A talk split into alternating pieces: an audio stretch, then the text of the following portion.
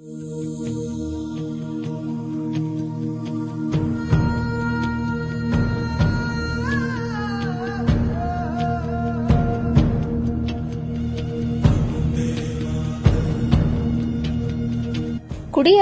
என்பதன் பொருள் மக்களாட்சி என்பதாகும். அதாவது தேர்தல் மூலம் மக்கள் விரும்பிய ஆட்சியாளர்களை தேர்ந்தெடுத்துக் கொள்ளும் முறைக்கு குடியாட்சி என்று பெயர். மக்களுக்காக மக்களுடைய மக்கள் அரசு என மிகச் சரியாக குடியரசு என்ற வார்த்தைக்கு இலக்கணம் வகுத்தவர் அமெரிக்க ஜனாதிபதி ஆப்ரஹாம் லிங்கன்.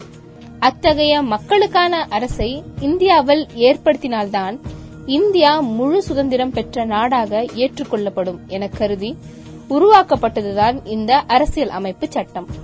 நமது தலைவர்கள் இந்தியாவின் சுதந்திர தினமாக கொண்டாடிய ஜனவரி இருபத்தி ஆறாம் தேதியே மக்களாட்சி மலர்ந்த நாளாக நாம் கொண்டாடி வருகிறோம். மக்களாட்சிக்கு மணிமகுடமாக திகழும் வாக்குரிமை என்பதுவும் இருபத்தி ஒன்று வயது நிரம்பிய இந்திய குடிமக்கள் அனைவருக்கும் கிடைத்த நாளும் இதுவே. இன்றைய பொழுதில் இந்தியா உலகின் மிகப்பெரிய ஜனநாயக நாடு என்பதில் பெருமை கொள்கிறோம். அதன் பின்னணியில் லட்சக்கணக்கான போராளிகளின் குருதியும் ஆயிரக்கணக்கான தேச தலைவர்களின் தியாகமும் மறைந்திருக்கிறது என்றால் யாராலும் மறுக்க இயலாது. சுமார் நூறு கோடிக்கும் மேல் மக்கள் தொகையை கொண்ட நாடாக இருந்தாலும் சாதி மதம் மொழி என பல வேறுபாடுகள் இருந்தாலும் அனைவரும் இந்தியர் என்பதில் பெருமை கொள்வோம். இன்று எழுபத்தி இரண்டாவது குடியரசு தினத்தை முன்னிட்டு ரத்தினவாணி தொண்ணூறு புள்ளி எட்டு சமுதாய வானொலியின் சிறப்பு நிகழ்ச்சிகள். கொக்கரக்கோ கோவை நிகழ்ச்சியில் நாடும் நாட்டு மக்களும். சிறப்பு பதிவு. My name is என் பேர் வந்து professor V Anto director defence academy இங்க கோயம்புத்தூர்ல இருக்கு. நாட்டை ஆளக்கூடிய ஆட்சி முறையில் இருக்கக்கூடிய பிரச்சனையும் ரெண்டையும் கன்ஃபியூஸ் பண்ணிக்குவாங்க. சோ இப்போ அந்த அந்த வகையில பார்க்கும்போது சின்ன சின்ன விஷயங்கள் வந்து அந்த ரூல்ஸ்லயோ இல்ல சட்டத்திலயோ மாற்றப்பட்டா உடனே இந்தியா பொதுவாகவே மக்களை பத்தியும் பொதுமையா பேசுறது உண்டு. ட்விட்டர் ஃபேஸ்புக் வந்தப்பறம் இது ஜாஸ்தியா இருக்கு. சோ உதாரணமா இந்த பெட்ரோல் அடிக்க போகும்போது பெட்ரோலுக்கு இப்ப டாக்ஸ் விதிச்சிருக்கோம். லிட்டருக்கு ஒரு ரூபா எக்ஸ்ட்ரா ஆனதாகட்டும் இல்ல வேற நிறைய எக்ஸாம்பிள் சொல்லிட்டே போலாம். அதனைத் தொடர்ந்து ரத்தின தேசிய மாணவர் படை.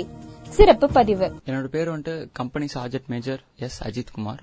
நான் ரத்னம் காலேஜில் வந்துட்டு காஸ்டியூம் டிசைனிங் படிக்கிறேன் தேர்ட் இயர் நான் வந்துட்டு இப்போ என்சிசியில் ஃபைனல் இயர் இருக்கேன். அதாவது காலேஜில் first year second year third year ரத்தின நேரம் நிகழ்ச்சியில் ரத்தினம் கல்லூரி வணிகவியல் துறை சார்ந்த உதவி பேராசிரியர்கள் ஐஸ்வர்யா சோபனா ராஜேஸ்வரி கலந்து கொள்ளும் கலந்துரையாடல் நிகழ்ச்சி வர்த்தகமும் வாழ்வியலும். வானொலி வடிவம். வணக்கம் நான் ஐஸ்வர்யா சவுந்தரராஜன். ரத்தினம் கலை அறிவியல் கல்லூரியில் வணிகவியல் துறையில் உதவி பேராசிரியராக பணிபுரிகிறேன். வணக்கம் நான் ராஜேஸ்வரி வணிகவியல் துறை பேராசிரியர் ரத்தினம் கலை மற்றும் அறிவியல் கல்லூரி. வணக்கம் நான் சோபனா சுப்பிரமணியம் வணிகவியல் துறை பேராசிரியர் ரத்தினம் கலை மற்றும் அறிவியல் கல்லூரி. துரோகங்களை தாண்டியும் தீரங்கள் படைக்க பிறந்த வீரத்தாய் நம் பாரதத்தாய் என்பதை. இதனைத் தொடர்ந்து தேன்கூடு நிகழ்ச்சியில் உலக சாதனை நடத்த கல்வி சார்ந்த திட்டத்தை பகிர்கிறார் டாக்டர் ரகுநாத் பாரக்கல். டாக்டர் ரகுநாத் பாரக்கல் ஒரு சைக்காலஜிஸ்ட் பாலக்காடுல ஒர்க் பண்றா. எனக்கு அவ்வளவு தமிழ் வராது ஆனா மேனேஜ் பண்ண பார்க்கலாம். என்ன ஸ்பெஷாலிட்டின்னா இதுல இருந்து நாங்க ஒரு வேர்ல்டு ரெக்கார்ட் பண்ண விரும்புறேன் ரத்தினவாணி தொண்ணூறு புள்ளி எட்டு சமுதாய வானொலி நேயர்களுக்கு இந்திய குடியரசு தின நல்வாழ்த்துக்கள். ரத்னவாணி சமுதாய வானொலி ரத்னவாணி. உங்க பிரச்சனைய சொல்லுங்க கேளுங்க